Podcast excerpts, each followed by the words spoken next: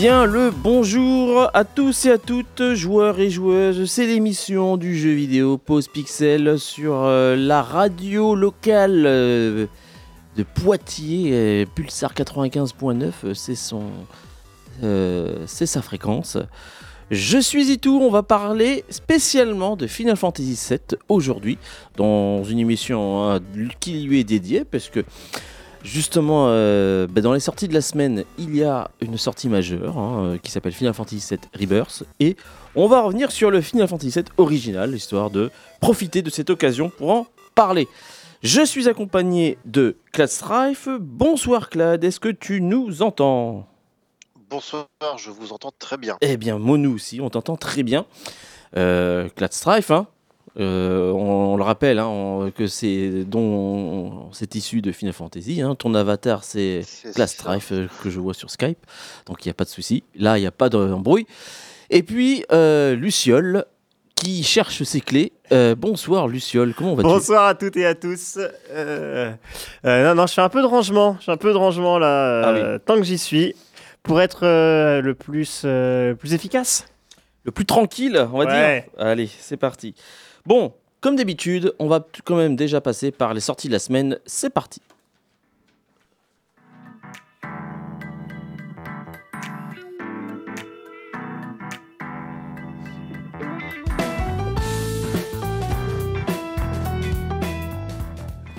Sortie de la semaine. Euh, Bon, donc, il n'y en a qu'une. ah, bon, déjà. Ah hein. oui, oui, Déjà, oui, ça va être le thème du, du jour des donc. Final Fantasy VII Rebirth qui est Ouais sorti le 29 février. Ouais Non, mais c'est bon, faut plus. Non, c'est bon là, on, arrête tout. là. Bon, voilà. Non, on va parler quand même des autres sorties quand même. Il y a d'autres jeux dans la vie. Euh, ressortie du jeu Dragon Ball Fighter Z.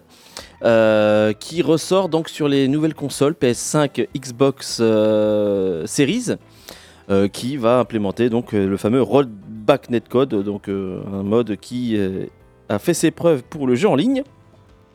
Nous avons le remake de Brothers aussi, euh, Tale of the Two Brothers, je ne sais plus comment ça s'appelle déjà le, le- le sous-titre, mais qui était un jeu PlayStation 3 à l'époque. Euh, Xbox. Xbox, qui était un jeu euh, développé donc euh, par l'ancienne équipe de Joseph Fares, donc celui qui est derrière donc It Take Two aujourd'hui, et pour lequel le concept était assez particulier, donc bah, avec une seule manette, on dirigeait deux frères, donc un stick par, euh, par personnage et un bouton action. Et je crois que c'est gâchette, euh, une gâchette gauche et une gâchette droite pour l'un des pour les deux frères respectivement. Ouais, en fait, la manette était coupée en deux. Et au Ouais. lieu d'avoir deux paddles, euh, enfin deux personnes qui partagent une manette, là c'est deux, deux personnes qui partagent une seule manette. Et donc ben là il y a un remake, un, oui un remake on peut dire, Bon, un, un- une- un rehaussement graphique, hein Oui. Oui, oui, voilà. Euh, bon, pour tous ceux qui n'ont jamais joué à ce jeu-là, je vous le conseille parce qu'il a quand même un concept assez fort qui se, qui se concrétise surtout vers la fin. Euh, la fameuse narration par le gameplay, c'est comme ça qu'on le dit.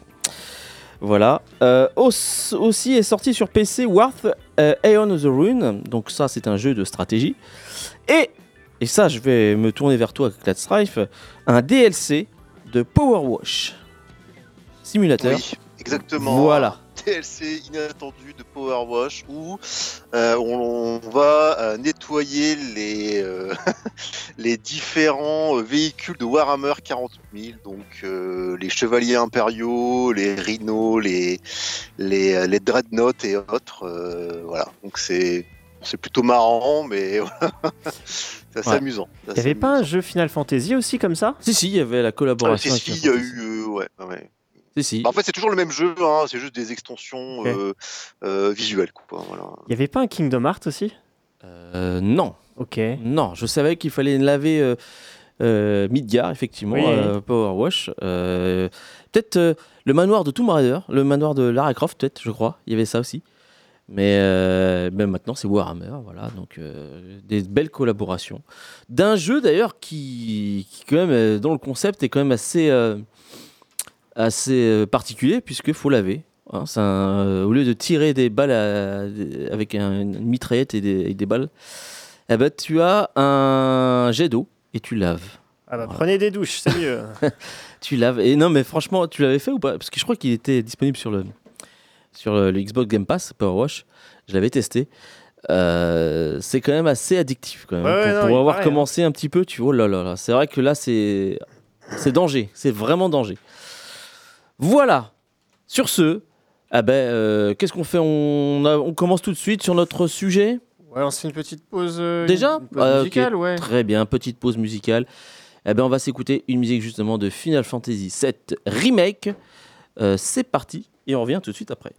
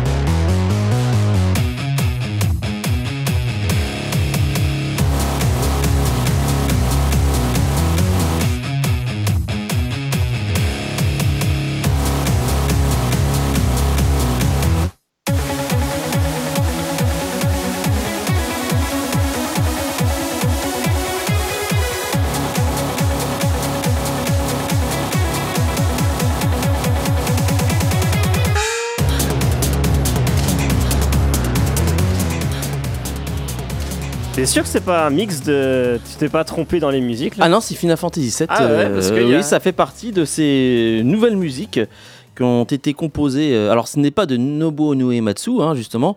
Euh, malheureusement, c'est tout est dans, dans ce que j'ai pris, c'est écrit en japonais, mais j'avais en tête. C'est quoi que c'est- il s'appelle Mitsi, je sais plus, Mitsui, un truc comme ça. Le, le, le- le compositeur, je revérifierai hein, justement lorsque je ferai un, un focus euh, sur les musiques de Final Fantasy VII, une émission. Mais oui, oui, il y a eu pas mal de reprises. euh, D'ailleurs, l'OST de Final Fantasy VII Remake est quand même somptueuse. Mais vraiment somptueuse. Et celle de Rebirth, pour le moment, oh, putinasse, j'ai envie de te dire. Euh, ça semble euh, aussi être du même acabit. Mais faisons place à l'original, faisons place au vrai Final Fantasy VII. C'est parti.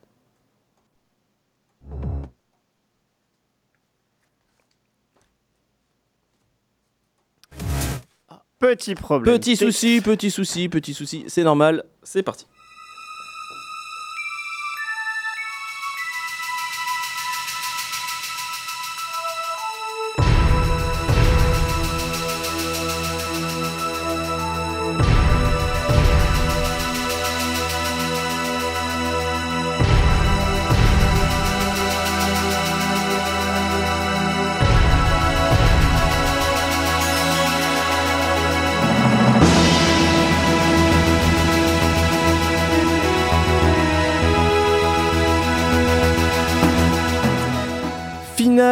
Fantasy VII, jeu sorti en 1997.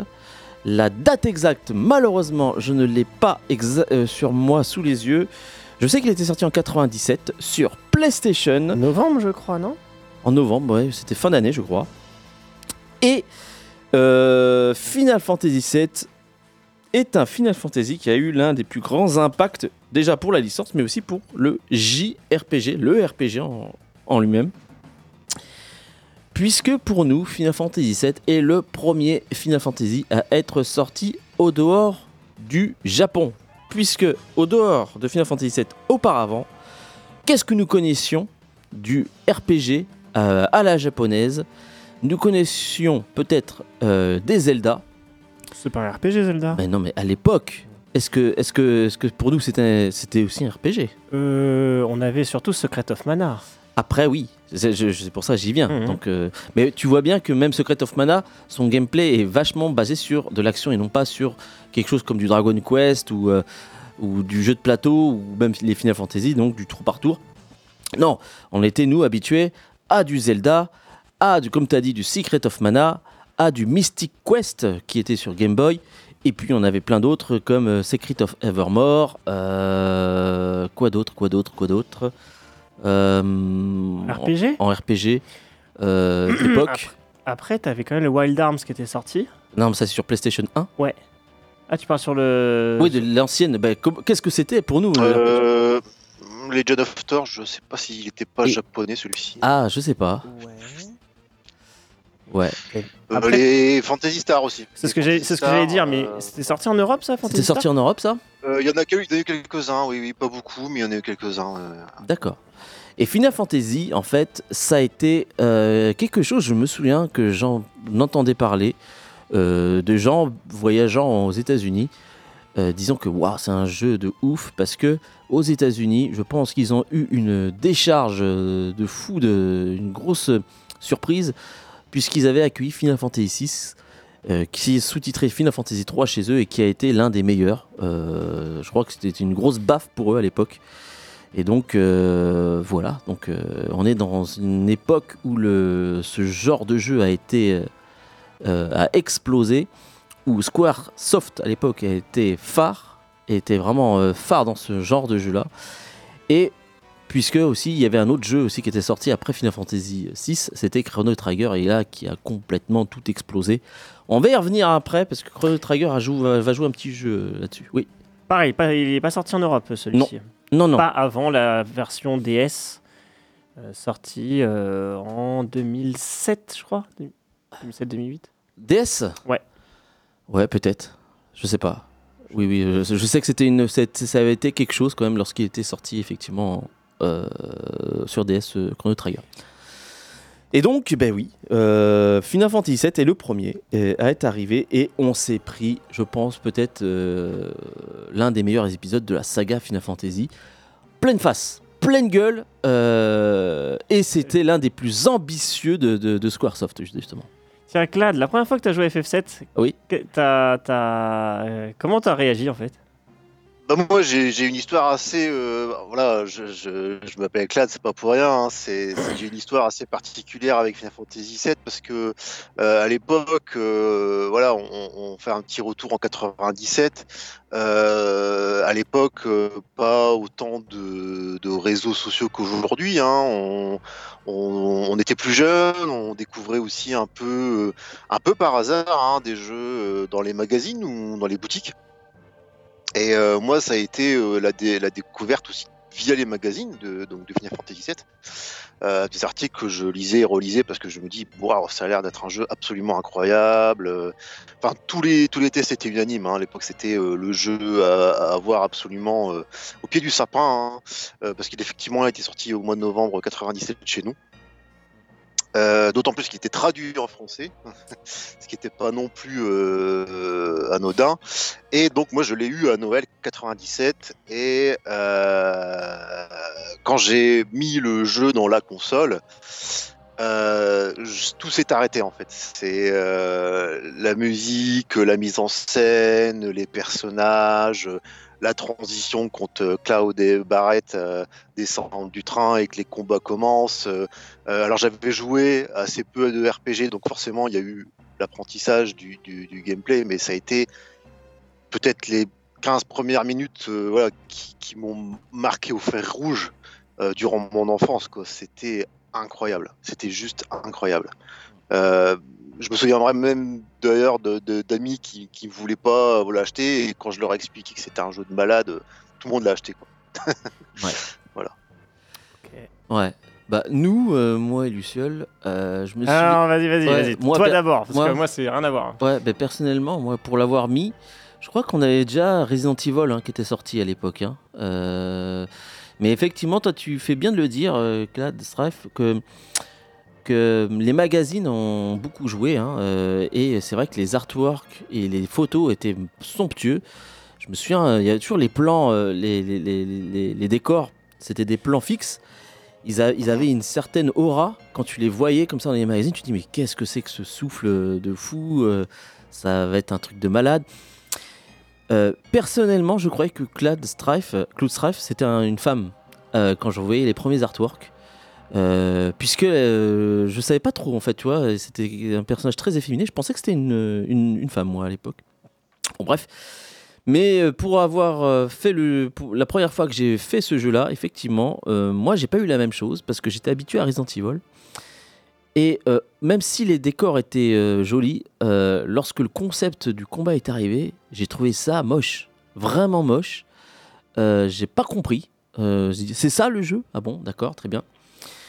Il a fallu attendre peut-être, euh, allez, le, le- la vingtaine de minutes plus tard, lorsque le, jeu s'emballe, lorsque tu vois effectivement qu'il y a des transitions euh, fantastiques entre des, plans fixes et des images de synthèse en full motion vidéo, qui rend la chose très cinématographique, qui était du jamais vu, qui semblait avoir une maîtrise très cinématographique du, du jeu, et avec une histoire qui semblait euh, fantastique, et les musiques qui commençaient à s'imprégner, que je me souviens après euh, avoir continué la partie en cours de nuit, et là j'étais dedans. Là euh, j'étais complètement dedans, et puis après ça n'a pas lâché. Luciole. Bon, la première fois que j'ai vu ça, j'ai dit ouais, c'est joli, mais j'ai mais qu'est-ce que c'est que ce truc pourri? Qu'est-ce que c'est que ce truc? Étant, étant habitué à, du Zelda, euh, euh, voilà, qu'est-ce que c'est que ce gameplay au tour par tour où on ne peut pas bouger? On peut pas bouger pendant les combats. Ou il faut attendre qu'on tape dessus pour pouvoir répondre. Mais non Mais non Qu'est-ce que c'est que ce truc? Qu'est-ce que c'est que ces persos carrés là qui. Voilà. euh, J'étais, j'étais pas trop rentré dedans au début. Après, c'est vrai qu'au fur et à mesure de l'histoire, voilà, euh, tout le monde est, enfin voilà, on, était obligé de rentrer dedans. Je sais que j'avais des potes aussi qui étaient à fond, et à fond dedans. J'en avais deux, mais qui, jouaient quasiment H24, hein, Ouais. qui jouaient quasiment H24. Donc euh, ils me disaient, ouais ouais, regarde, c'est un truc de fou, regarde, regarde. Et effectivement, on s'est hypé et euh, ouais ouais, non, euh, finalement c'était fort. Mais il y avait un truc après qui était euh, bah, décevant, c'est que finalement, euh, même dans les magazines, dans les pubs et tout ça, on te spoilait tout le jeu. On, on savait qu'Airis allait mourir. Oui, pour le. Oui, c'est vrai qu'on savait tu déjà. le savais. Ouais, Parce qu'on voyait, euh, je sais pas si tu as vu, je sais pas si tu voyais Clad, mais on voyait vraiment euh, Aeris mourir. Ouais. Je me souviens des pubs, mais euh, euh, c'était un peu. Voilà, euh, je les ai pas vus beaucoup. Moi en aussi. fait. Donc, euh, je savais pas, moi, en fait, que Iris allait mourir, tu vois. Ah J'étais encore dans le. Ouais, ouais, bah. c'était quand même une surprise pour moi dans dans- dans- dans l'histoire. On, le, Ouais. on Et- le voyait surtout dans les cassettes vidéo. Ouais, les cassettes vidéo, Ouais, ouais. les cassettes vidéo promotionnelles. Ça, je, je les ai pas vus. Ah, voilà. En fait, c'était tout un tas de catalogues, tout un tas de vidéos, et euh, dès qu'ils présentaient FF7, on, on voyait la scène emblématique de la mort d'Aeris. Ouais, ouais. Avant, Et ap- a- avant que le même, jeu sorte. hein. même dans le CD de démo de Play- de- que PlayStation, four- de PlayStation Magazine fournissait, il y avait euh, le fameux CD de Noël, là, tu sais, Oui, euh, où il y avait des vi- une vidéo de Final Fantasy VII. oui. Elle est géniale, celle-ci. ouais, ouais. Et je pense qu'on voyait ça aussi. On voyait euh, cette séquence-là, déjà. Mais euh, le pire, c'est la pub française. Moi, je, je me suis caché les, les yeux, je m'en souviens, quand je l'ai vu. Ouais, C'était la fin du jeu. ouais. C'était quasiment la fin du jeu qui, qui montrait. C'était un- incroyable, c'était Ouais, bah, un truc de fou, quoi. Regarde pas le trailer de Star Ocean, euh, Star Ocean 2 R, où euh, le, le trailer c'est la fin du jeu. Tout le trailer c'est. euh, Voilà. Bref. Bref. FF7 Remake, FF7 Rebirth. FF... Oui, non, non, non. FF7 original. On va Oui. revenir sur ça. Euh, On va revenir un petit peu sur euh, sa conception. Donc, on avait dit jeu de 97. Et donc, moi, ce que j'ai noté, donc déjà, si euh, FF16 transpire le, pro- le FF16, que celui qu'on connaît, qui est sorti il n'y a pas si longtemps, transpire le Game of Thrones et transpire le euh, SNK, c'est-à-dire donc euh, euh, Shingeki no Kyojin. Shingeki no Kyojin, mais euh, J'allais euh, dire Clash of Titans. J'allais dire Clash of Titans, ouais, voilà, Ouais. mais bon. L'attaque Is- des titans. Ouais, ici, je trouve quand même que Final Fantasy VII, avec les inspirations qu'il va y avoir, il y a déjà euh, des inspirations des animés d'époque. Et notamment, moi, j'ai vraiment l'impression qu'il y a eu une, euh, une inspiration des animés comme Evangelion. Notamment parce qu'il y a eu beaucoup, beaucoup de, de jeux après ça, après Final Fantasy VII, après Evangelion. Du fameux euh, héros euh, torturé euh, qui ne sait plus trop où il en est. Et ça, on l'avait jamais vu avant, euh, si ce n'est que depuis Évangélion, il y a eu ça. Et je me demande s'il n'y avait pas une inspiration déjà par rapport à ça. De plus, d'ailleurs, il faut aussi savoir que le premier jet de scénario a été fait par Takahashi, qui avait commencé à faire ça. C'est qui Takahashi? Eh ben, c'est celui qui a fait Xenogear, celui qui a fait Xenosaga, et justement, j'allais y venir. Et qui euh, avait fait déjà une sorte de personnage torturé dans un univers avec des robots. Et que euh, finalement, ce premier scénario a été jugé trop sombre pour Final Fantasy VII. Et qui, euh, après, se- c'est devenu un, projet parallèle. Et qui deviendra après Xenogear. Mais euh, on voit les restes de ce genre de thème avec le personnage de Cloud, justement, euh, qui euh, est finalement est un personnage aussi torturé. Je te dirais plus Ouais. FF6, hein, un personnage qui se souvient de rien et qui, quand il pète les plombs, il devient euh, un monstre. Avec, Bah- avec Tina Terra. Euh, Terra, ouais, ouais, pas tant que ça, je trouve. hein. En plus, Enfin, il y a des gears dedans. Enfin voilà. Ouais. Bref. Bah, je sais pas. Moi, c'est ce que j'ai. Moi, c'est l'impression qui, m'est venue quand, quand, je me suis remémoré de l'époque, au moment où ce jeu était sorti et au moment où ce jeu a été fait. Qu'est-ce que tu en penses, toi, Claude, par rapport à ça? Est-ce que. Je sais pas si c'est vraiment dans. Et puis d'ailleurs, tout ce, ce thème-là là, de, de remise en question, c'était quand même bien euh, à la mode, même dans les films, parce qu'il y a Usual Suspect, il y avait aussi Fight Club, des trucs euh, où, euh, en fait, on ne faisait peut-être pas si confiance que ça aux héros.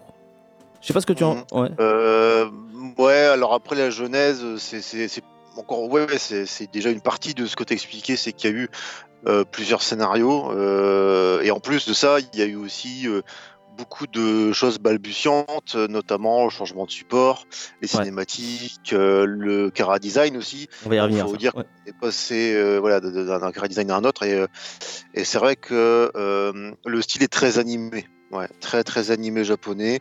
Euh, 97, euh, c'était peut-être la même époque que Evangelion. Ouais. Ça devait pas être très très éloigné. Et il y a aussi un autre truc aussi que j'ai oublié de le dire, c'est toute cette influence cyberpunk.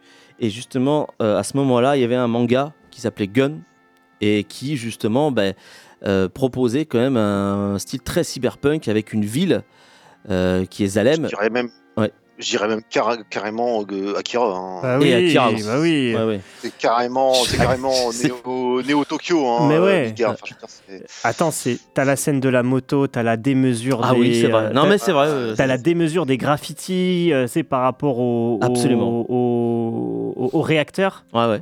Euh, et même à un moment, t'as un, un grand, grand mur avec un gros graffiti. Mhm.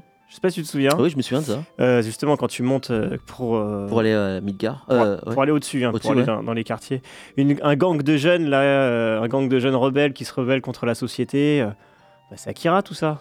Non, mais c'est vrai, j'y avais pas pensé sur Akira. Avec des Moi, bidonvilles, Ouais. avec un haut en bidonville et puis. Mais moi, Gun aussi, ça, je trouvais que ça avait quand même. Ah oui, il y a ouais. sûrement une influence, hein, mais je veux dire, c'est surtout Akira, je pense. hein. Akira. Même, regarde, par rapport au pub, par rapport au- euh, à l'ambiance, tu, sais, tu voyais. euh, euh, ouais, les pubs un peu à la Blade Runner, mais en même temps. Bah, re-regarde Akira, tu verras.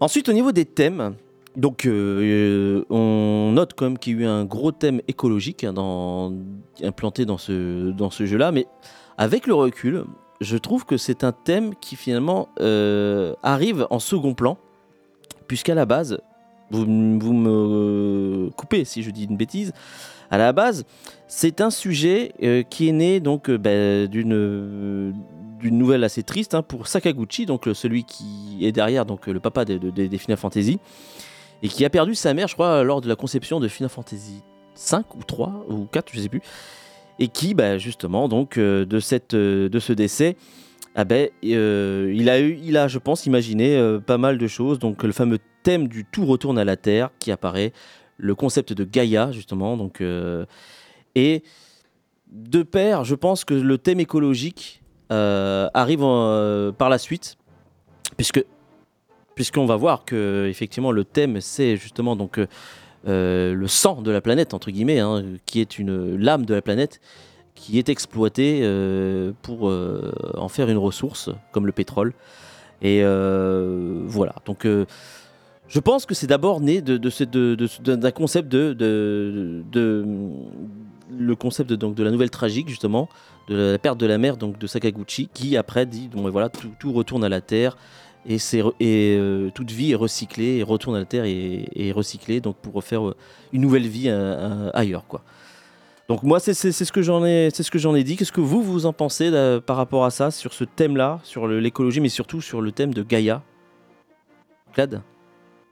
Euh, bah non, enfin Ouais, moi, enfin, après, je, à l'époque, je savais pas que c'était euh, euh, lié à Sagakushi. Enfin, je, ça, je savais pas. Mm. Euh, en tout cas, euh, pour moi, oui, forcément, c'est très très écolo. Il y a, il y a aussi beaucoup de, enfin, déjà Midgard en soi, euh, où on passe énormément d'heures, c'est c'est aussi une critique de la société. Hein, euh, pas qu'il y a pas, euh, Ah bah il y a après, pas oui, que oui. ça. Ouais. Voilà, et puis après le jeu part aussi dans beaucoup de choses, hein. il y a beaucoup de directions, il y a beaucoup de thèmes qui sont abordés, euh, notamment euh, la, la liaison Sephiroth à Eris. Oui, qui Euh, était autre chose avant. Ouais. La- C'était à la base, à la, ça devait être, à la base, ça devait être un frère et une sœur hein, Ouais. en plus. Et euh, on sent qu'ils sont hyper liés en termes de scénario. Et euh, on se pose quand même beaucoup de questions jusqu'à la fin, voire même encore après la fin, de toute façon. Et euh, enfin après c'est compliqué parce que Final Fantasy VII est extrêmement vaste euh, en termes de déjà de lieux et euh, tout ce que ça peut représenter. Là, je pense tout de suite au cratère du Nord, mais forcément, il y a tout un tas. Il y a aussi la l'apocalypse hein, Ouais. qui, est, qui est là avec le, le météore qui arrive à un moment du jeu et qui change complètement notre façon de bah en fait finalement de voir ce qui va se passer quoi est-ce qu'on va y arriver ou pas? Mm. enfin bon après l'époque on, était un peu jeune, mais- C'est déjà, ouais, déjà, c'était une manière de considérer la planète comme une entité vivante qui se défend euh, contre, euh, contre euh, des maux, voilà, donc, euh, Mhm. et qui se défend contre bah, des, des événements extérieurs, mais intérieurs aussi. Euh, on va y revenir après. Effectivement, ça, c'est un thème qu'on voit effectivement dans Final Fantasy VII. J'ai noté aussi, je l'avais, je l'avais pas, vous avez, tu, avais commencé à le- l'exploiter. C'est le thème de la surexploitation. Effectivement, Midgar, euh, qui est contrôlé donc par une société euh, qui exploite donc bah, justement cette l'âme de la, de la planète, donc euh, qui, le fait, en, ils appelaient ça le Mako, donc qui, est une sorte d'empire, hein, qui est un thème récurrent de, Final Fantasy, avec l'exploitation des ressources de la Terre. Euh, comme on peut voir aussi donc l'exploitation des cristaux hein, euh, qu'on voyait dans FF4, ils étaient à la recherche de tous les cristaux, ou voire même l'exploitation des espers pour faire de la magie dans Final Fantasy VI, qui était une source de magie énorme parce que la magie dans FF6 était prépondérante, c'était vraiment une ressource euh, qu'il fallait prendre dans Final Fantasy VI, et donc il fallait utiliser les espers. Ou même dans Final Fantasy XVI, là on le retrouve aussi avec ben, l'exploitation des cristaux qui sont des vecteurs de magie aussi, qui, euh, qui sont à peu près, euh, qui pompent un peu euh, l'énergie de la planète. Donc vous voyez, effectivement, on voit vraiment ce, ces thèmes récurrents. Bon, donc ça c'est ce qu'on a vu au niveau des thèmes. On va y revenir après sur autre chose, c'est vraiment donc la genèse. On va y revenir. Oui, Sur le thème, moi je voyais aussi. Oui. La... Bah, peut-être un peu tiré par les cheveux, c'est la bombe atomique. hein. Avec le cratère, euh, Ah on oui. ressemble aussi sur, euh, voilà, qui, qui était prépondérant Oui, bah, aussi sur Akira. Le post-apo, la, la, la menace qui vient du ciel et qui, et qui, et qui va tout détruire. Ah, le Voilà. trauma japonais Exact. post Seconde Guerre mondiale hein. Ouais, ouais, exactement. Je pense que, bah voilà, comme il y a eu l'inspiration Akira, et qu'Akira s'est énormément inspiré de, de, de ce traumatisme. ah bah oui, Akira c'est sûr. on est, euh, on est dans la continuité. Et comment, euh, bah, comment survivre après, euh, après tout ça? Bah, C'est le retour à la nature. Ouais, Comme il y a eu avec le Princesse Mononoke et tout ce qu'il y, a da- tout ce qu'il y a avec, en fait. Ouais. C'est le retour à la nature après l'avoir détruit. Ok.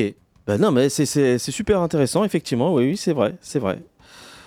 On se fait une petite euh, courte pause euh, musicale et on revient tout de suite après. Allez, on va s'écouter une petite musique de Final Fantasy VII. C'est parti.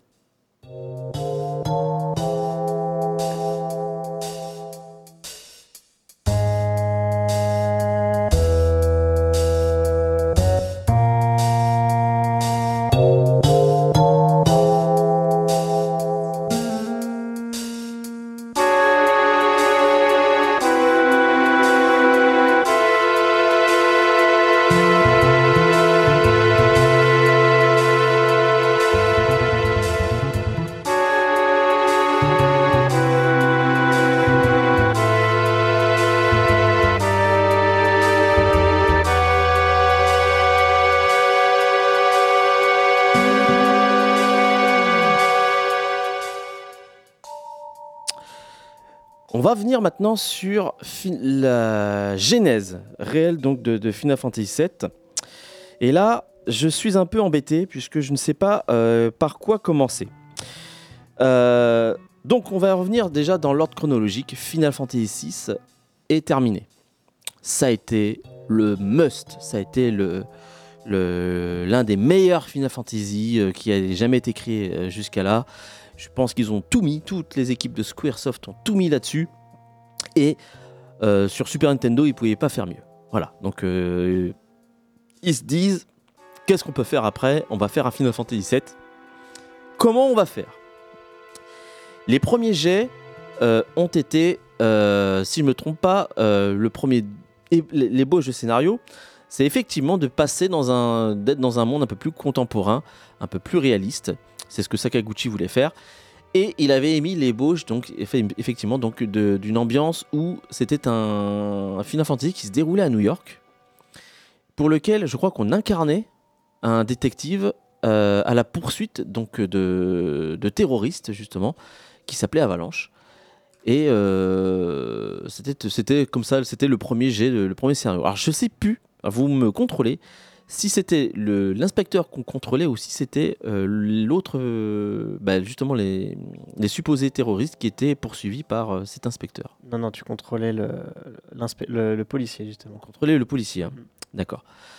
Par la suite, donc ce premier jet étant fait, il fallait aider le développement de Chrono Trigger, qui euh, a été un must hein, là aussi, euh, puisque donc il faudrait qu'un jour, un jour on revienne sur ce fameux jeu Chrono Trigger, puisque ça a été fait par une Dream Team, euh, l'équipe de Squaresoft, l'équipe euh, de, enfin des, des- des membres de Squaresoft ont participé, plus des membres de Enix qui ont avaient participé, donc euh, c'était la fusion Le tout chapeauté par Akira, Toriyama.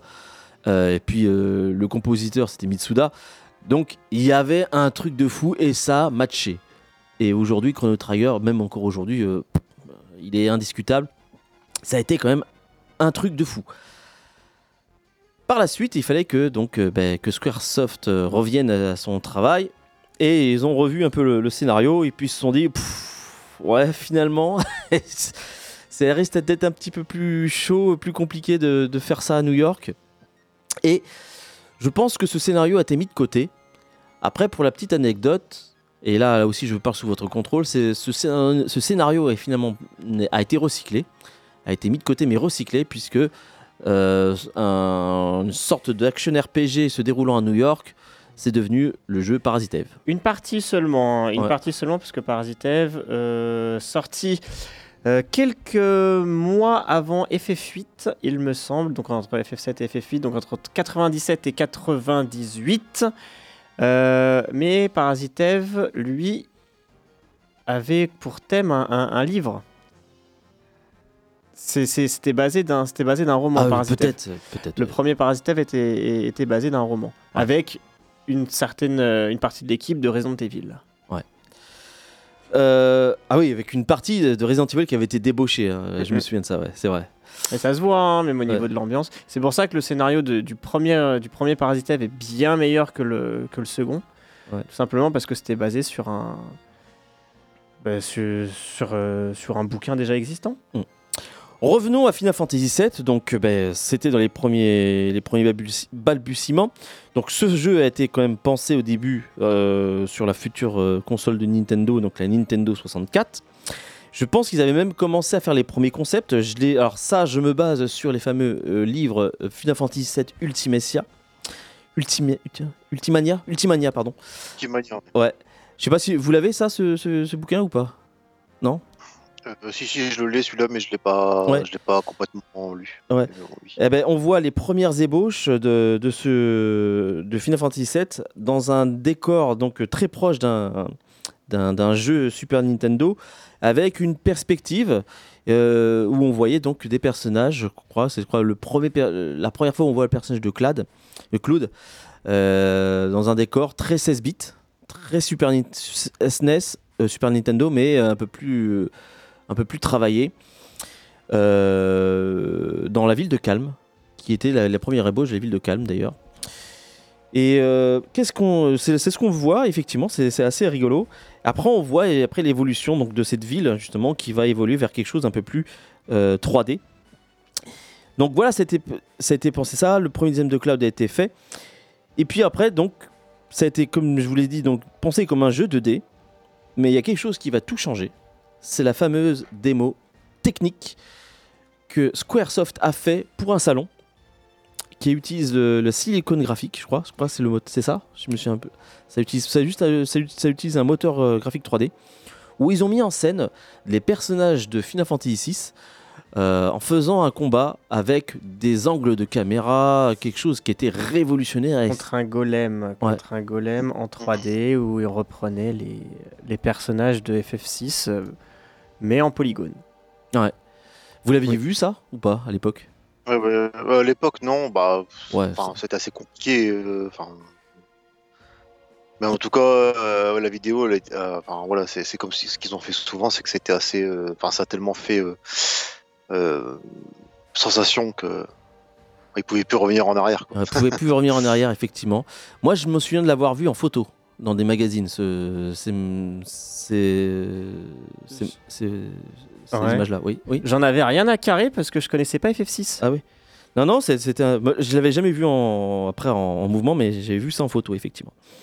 Mais effectivement, ça a fait quand même la sensation à tel point que, ben, du coup, ben, Final Fantasy VII sera un jeu non pas en 2D, mais en 3D, entre guillemets. Euh, voilà. Mais il y a un hic pour euh, un projet comme Final Fantasy VII. Euh, la place que va prendre Final Fantasy, ce jeu va être énorme et le support cartouche de la Nintendo 64 ne sera pas assez. Euh, puisque je crois que la cartouche faisait à peine 64 mégas contre un CD qui coûte moins cher d'ailleurs, euh, qui fait 700, 700 mégas normalement. Attends, là, là t'es à peu près à 2 gigas. hein, parce que 7 x 3, 21. Oui. Et il était hors de question pour Squaresoft de produire, euh, de faire un jeu qui va tenir sur euh, plusieurs cartouches, qui coûte cher. Donc effectivement, le CD est moins cher et euh, du coup, eh ben, il s'intéresse justement sur les techniques. Donc c'était d'abord pensé sur PC, sur, sa, sur Saturn. Mais il y a une console qui commence à arriver, qui utilise à fond ben, la 3D et qui exploite donc les CD. C'est bien et bien la PlayStation. Et ce sera la PlayStation qui sera choisie justement pour ce nouveau Final Fantasy. Parce que de toute façon, Sony voulait un RPG de Squaresoft. Bah voilà. C'est vrai que c'était fou quand même. Ouais, je, j'en reviens encore ce sur le, le- le thème Akira. Le Akira, c'était quoi? Le, le thème, c'était la démesure. Là, c'est vrai que également, Final Fantasy VII, tout est démesuré. Tout. Le, jeu, les cinématiques jusqu'au bah, jusqu'au support, Bah, le budget était l'un Ouais. des, pi- les, les- je crois que le budget était l'un des plus hauts euh, à l'époque. jusqu'au support. Le support, c'est 3 CD. Ouais. 3 CD pour euh, plus d'une centaine d'heures. Le- Là de tête, il y a un autre jeu qui, avait, qui, était, euh, qui était sorti euh, sur PS1 euh, en 4 CD, c'était 10. Ouais. Le jeu 10, mais euh, il durait que quelques heures. Là, une centaine d'heures, 3 CD. Mm. Ouais, la démesure euh, à son paroxysme. Ouais. Ils ont dit voilà, on va, on va tout, on a déjà tout mis. Et bien là, dans FF FF6, là, ça va être encore pire. De plus, il faut pas oublier un autre truc. On est dans une période où le jeu vidéo explose et change complètement de paradigme, puisque le CD-ROM arrive, la full motion vidéo est là, euh, le CD permet donc euh, l'ajout d'une image de synthèse, on a des voix, on a du film, on a de la 3D qui commence à arriver, et tout explose. Et, Et, un ça, nouveau marché aussi. et un nouveau marché. Et il faut bien croire, bien comprendre qu'aujourd'hui, ce n'est pas comme aujourd'hui. c'est que euh, à cette époque-là, les jeux, on pouvait, tout était à faire, tout était à construire. C'était un nouveau, euh, un nouveau, une nouvelle ère qui commençait à arriver. Et euh, quand Sakaguchi voit euh, ben, Alone in the Dark, par exemple, je pense qu'il a compris qu'il voulait un, Final Fantasy de ce acabit-là avec des angles de caméra. euh, et puis donc euh, une meilleure mise en scène, un Final Fantasy beaucoup plus cinématographique. Il y a des choses à dire euh, sur ça, Clad, par rapport à ça? Non, bah en fait, t'as déjà, ouais, t'as déjà dit énormément de choses. Effectivement, Sagakushi, il a toujours été dans la tech, hein, toujours envie de, de renouveler un petit peu bah, ce qu'il ce faisait déjà de base et le côté cinématographique, comme tu le dis très bien, euh, euh, il, il va le mettre de plus en plus en avant avec les Final Fantasy qui vont suivre. quoi. Ah oui, bah, le travail qui est. Alors, je pense que le, le- le gros du travail, c'est Final Fantasy VII. Par la suite, je pense que oui, oui. le, le- le terrain sera complètement défriché pour le, le 8 et le 9. Euh, par rapport aux artworks aussi, euh, ça a été fait par Amano, bien sûr, les premiers artworks. Je crois que Sephiroth a été fait par Amano. Je crois que même peut-être pour Clad aussi. Non, pas peut-être non pas Clad. Non, non, c'est. Non, Non, non. mais voilà. Euh, mais la plus...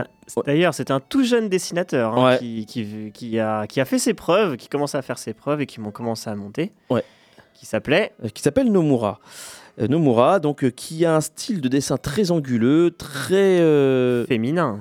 non mais très anguleux. C'est c'est important aussi parce que il va falloir s'adapter justement aux contraintes techniques euh, des, de- des- des 3D polygo- polygonaux pour que ben, ça, ça, on peut pas faire des choses beaucoup plus détaillées que comme avant. On n'est pas avec, les sprites. Euh, là, il va falloir donc euh, tout retravailler, donc fait pour la 3D. Donc il a repris donc les travaux de Amano. Et je crois que les premiers des personnages qu'il a fait, donc c'est Clad, Aeris et Barès, d'ailleurs, qui sont les premiers à être designés et qu'il a vu, il a commencé à faire ça. Sephiroth, lui aussi, donc a été repris après. Donc euh, voilà. Comme tu l'as dit, donc et Sephiroth devaient être des frères et sœurs. Et j'ai vu aussi que Cloud et Sephiroth étaient inspirés d'une rivalité entre deux samouraïs japonais. Je crois qu'il y en a un qui s'appelait Musashi et un autre, je sais plus, euh, qui bah, se sont affrontés et c'est euh, un duel assez populaire au Japon. Et il fallait, justement s'inspirer de ça. Et Sephiroth était présenté comme un personnage lumineux, très beau, euh, très puissant, face à un Clad qui devait être l'inverse de Sephiroth. Il devait être euh, sombre. Ses cheveux étaient noirs à la base. Euh, son épée est complètement différente par rapport à celle de Sephiroth. Ça devait être l'inverse, justement. Et moi, j'ai noté, apparemment, mais que ce, le design de Clad, à la base, il- comme il était brun, et il a été retravaillé, puisqu'apparemment, il a été jugé par Nomura trop masculin. Et, Ça revient à ce que je disais tout à l'heure. hein. ouais, et euh, ben, il l'a un peu plus féminisé pour que ça plaise, justement, donc à, euh, au public féminin euh, japonais. Euh, et c'est pour ça, moi, que quand je regardais les premières artworks de, de Clad, moi, j'ai toujours pensé que c'était une, une femme à la base. Ouais, mais il y a aussi une, une raison technique toute bête. hein, c'est parce que les décors étaient très sombres Ouais. et euh, il fallait euh, le repérer facilement, repérer facilement le personnage dans l'environnement 3D. Donc euh, Et c'est pour ça qu'il devient blond. c'est pour ça qu'il est blond avec des pics un peu partout à la Sangoku. C'est parce que ça permettait euh, bah, de repérer le modèle 3D plus facilement dans le dans l'environnement. Ouais. Qu'est-ce qu'on peut dire de plus, Clad, par rapport à ça? Toi, tu as autre chose à dire euh, par rapport à tout ce, tout la- le concept, tout- toute la, non, non, la non, bah, vous, avez, euh, vous Ouais. avez fait un super, euh, un super tour de tout ça. Bon, après, on pourrait encore en dire des tonnes hein, sur FF7 Ah ouais. parce que il y a, y a énormément de, de choses à dire. Et- mais euh, en soi, ouais, ouais, tout est, tout est là, là, au niveau de la jeunesse du projet et euh, la modernisation aussi de, de- du visuel, quoi, tout simplement. Quoi. Et oui. Sachant qu'ils ont, voilà, qu'ils avaient utilisé des plans fixes, dessinés à la main, etc. Enfin, c'était un travail, euh, un travail de, de, de fourmi, quoi. Enfin, Mais tous les plans. Tous les plans de FF7, quand je les regarde, quand tu les regardes de... Des mesures, toujours à chaque Non, fois. mais même, c'est joli. Hum Enfin, il y, a une- il y a une esthétique. Chaque photo, que quand tu regardes chaque plan que, de chaque écran, euh, des fois, tu as un plan en trois quarts d'un bar. Tu rentres dedans et tu vois euh, un enchaînement de, fauteuils et tout. Et il y a une belle mise en scène à chaque fois. Et d'ailleurs, la 3D a permis justement donc euh, la profondeur qui ne- qui n'existait pas dans Final Fantasy VI, par exemple, parce que c'était tout était dans, était dans le même plan. Là, il y avait donc des plans de caméra en hauteur, euh, en champ, en contre-champ. Il y avait euh, de quoi faire quelque chose de beaucoup plus cinématographique. Et euh, c'est ce qui a rendu quand même le, ce Final Fantasy euh, unique, oui. Bah, ce qui rend aussi le, le- le jeu unique, c'est l'antagoniste. L'antagoniste. oui. L'antagoniste qui est Sephiroth, qui à la base, euh, on sait pas qui c'est. Hein. On, on- on- on le voit, on le voit quand d'ailleurs pour la première fois? En- Euh, c'est après Nibelheim, donc c'est-à-dire que c'est après. après Non, une- bah, au flashback de, de Clad. Oui, mais ça, on entend parler, on le voit pas spécialement. Enfin, il, euh, le- les, les personnages principaux, quand est-ce qu'ils le voient pour la première fois? Ah oui Je ne Parce sais que pas. en fait, on entend parler de lui à la fin de Midgard, on entend parler de lui au début de Nibelheim, donc c'est-à-dire qu'au début de là où commence FF7 Rebirth, et on le voit, mais bien plus tard dans le jeu. Après, on le voit dans son passé. Dans le On le voit dans son Bah passé. oui, mais c'est ça, ça, ça a introduit le personnage réellement. On le voit en chair en os, quoi. Et puis on voit que c'est l'opposé total de Clad. Ouais, bah, de Clad son- Strife. C'est son rival. Ouais, il a les cheveux longs, euh, il a une, il a une épée très fine. Euh, euh, il, il a la- il a les cheveux blancs alors que Zack a les cheveux noirs. Oui. Enfin voilà, tout, le, tout est fait pour. euh, Enfin, euh, Sephiroth est très fort, Clad est très faible au début. Donc tout, est, tout a été fait pour marquer l'opposition entre les deux, entre les deux personnages. Clad, Oui, tu voulais dire quelque chose Ouais, non, mais en plus, c'était intelligent de le faire à l'époque parce que. euh, on- Enfin, c'était assez marrant parce que. En tant que joueur, enfin quand on est jeune, on a tendance à se dire waouh, on va arriver à la fin, on voit des chiffres complètement démesurés. Et là, dès le début, on voit Sephiroth avec une barre de vie euh, f- complètement folle, euh, qui tue des monstres en un coup. Ouais, mais Et on se dit, est-ce qu'on est va vraiment arriver à ce, à ce stade à un moment donné du jeu quoi? Donc c'est toujours, enfin c'est c'était assez malin et, et c'est ce qui fait que FF7 est hyper marquant à plein de moments en fait. Et on, est toujours à la à l'affût euh, de, de, de la petite euh, de la petite chose qui va nous faire faire euh, avancer. au niveau du scénario quoi c'est ça qui, est vraiment qui est vraiment génial quoi Bah, D'habitude, dans, dans les FF et tout ça, on est toujours à la recherche de cristaux. Enfin, là, dans FF16, dans la destruction, mais on est toujours dans, la- dans, dans, dans une histoire dit basique où tu dois détruire des, bah, des cristaux. euh, Ou rechercher des ou cristaux. rechercher des cristaux. Plutôt rechercher des cristaux. Ouais.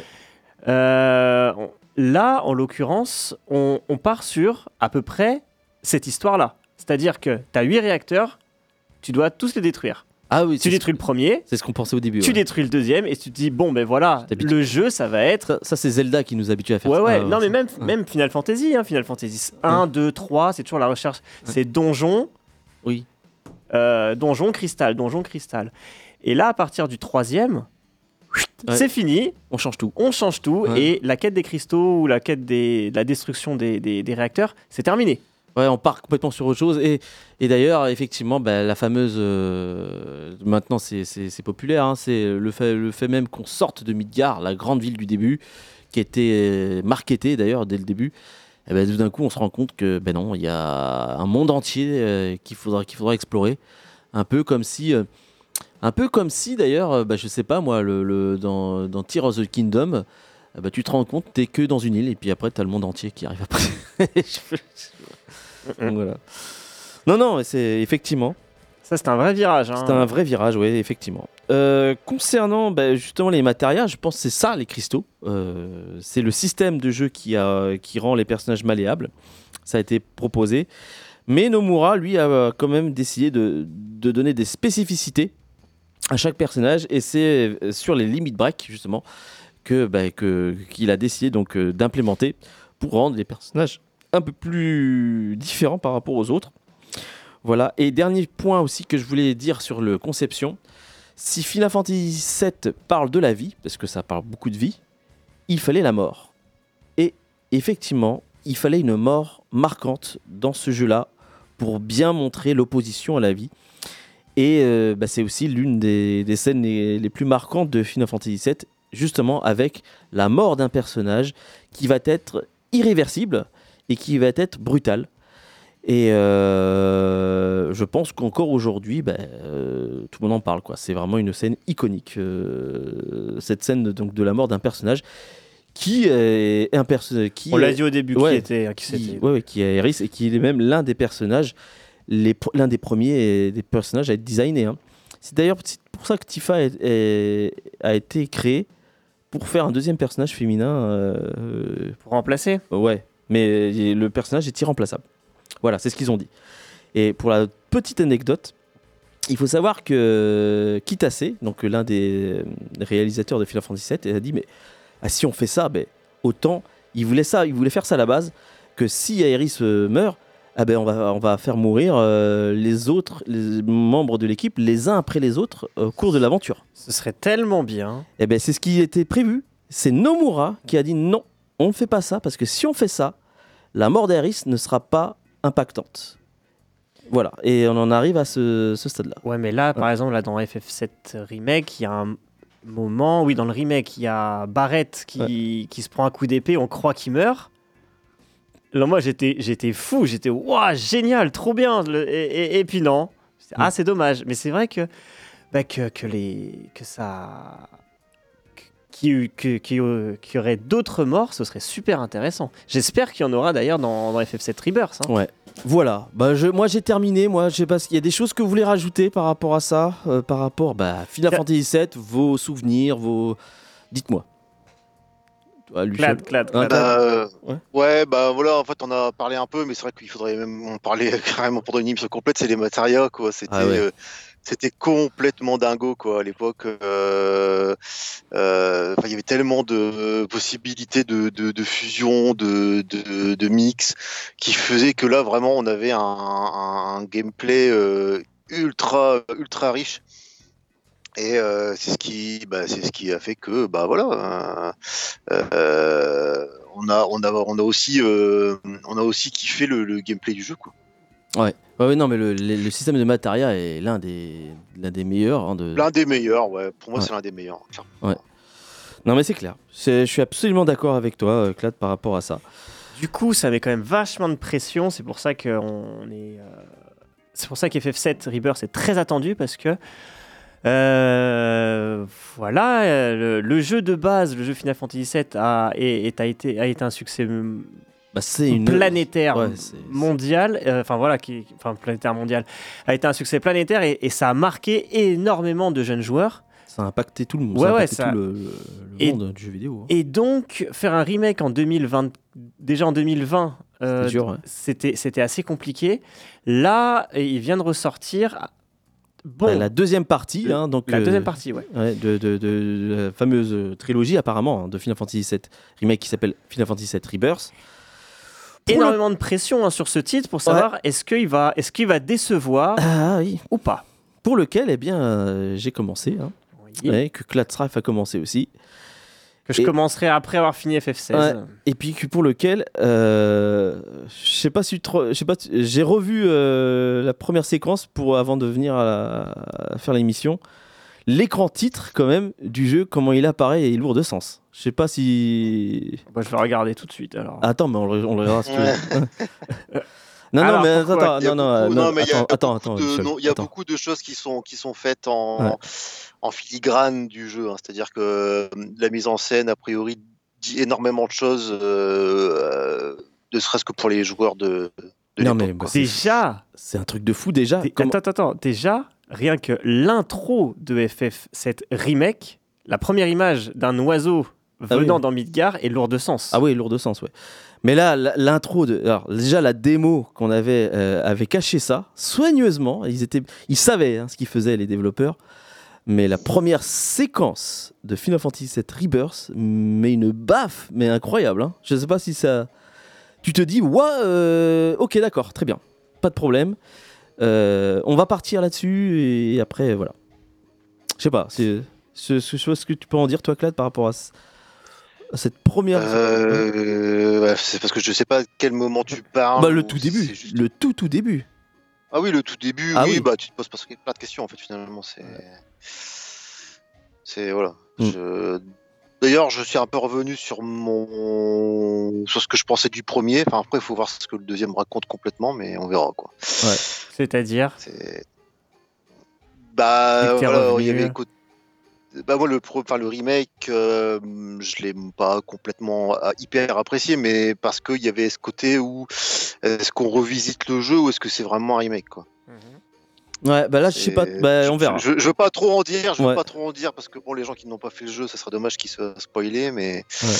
Voilà. Et là, le 2, je sais pas. Pour l'instant, il y a des Générosité. petits trucs qui me, qui me disent oui, des fois non. Et euh, je pense qu'ils jouent un peu sur les deux rails, mais voilà, on verra. Ouais. Mais c'est- t'as vraiment l'impression que le remake, c'est un brouillon de, de, de celui-là. Bah, c'est sorti sur une autre console aussi. euh. Euh, ouais, non, mais là, euh, c'est généreux. C'est un truc de fou. Euh, moi, je sais pas combien de temps le jeu va, me faire. hein. Il, est, il, semble euh, gigantesque, quoi. Enfin, ok. Allez, sur ce, on va se faire, euh, on va clôturer l'émission. Merci à vous et je laisse la place à Tea Time Ciné. Et ben, sinon, ben, on en rediscutera, hein, bien sûr, hein, lorsque on l'aura tous terminé. On en fera, on fera des prévisions. Allez, salut Bonne soirée.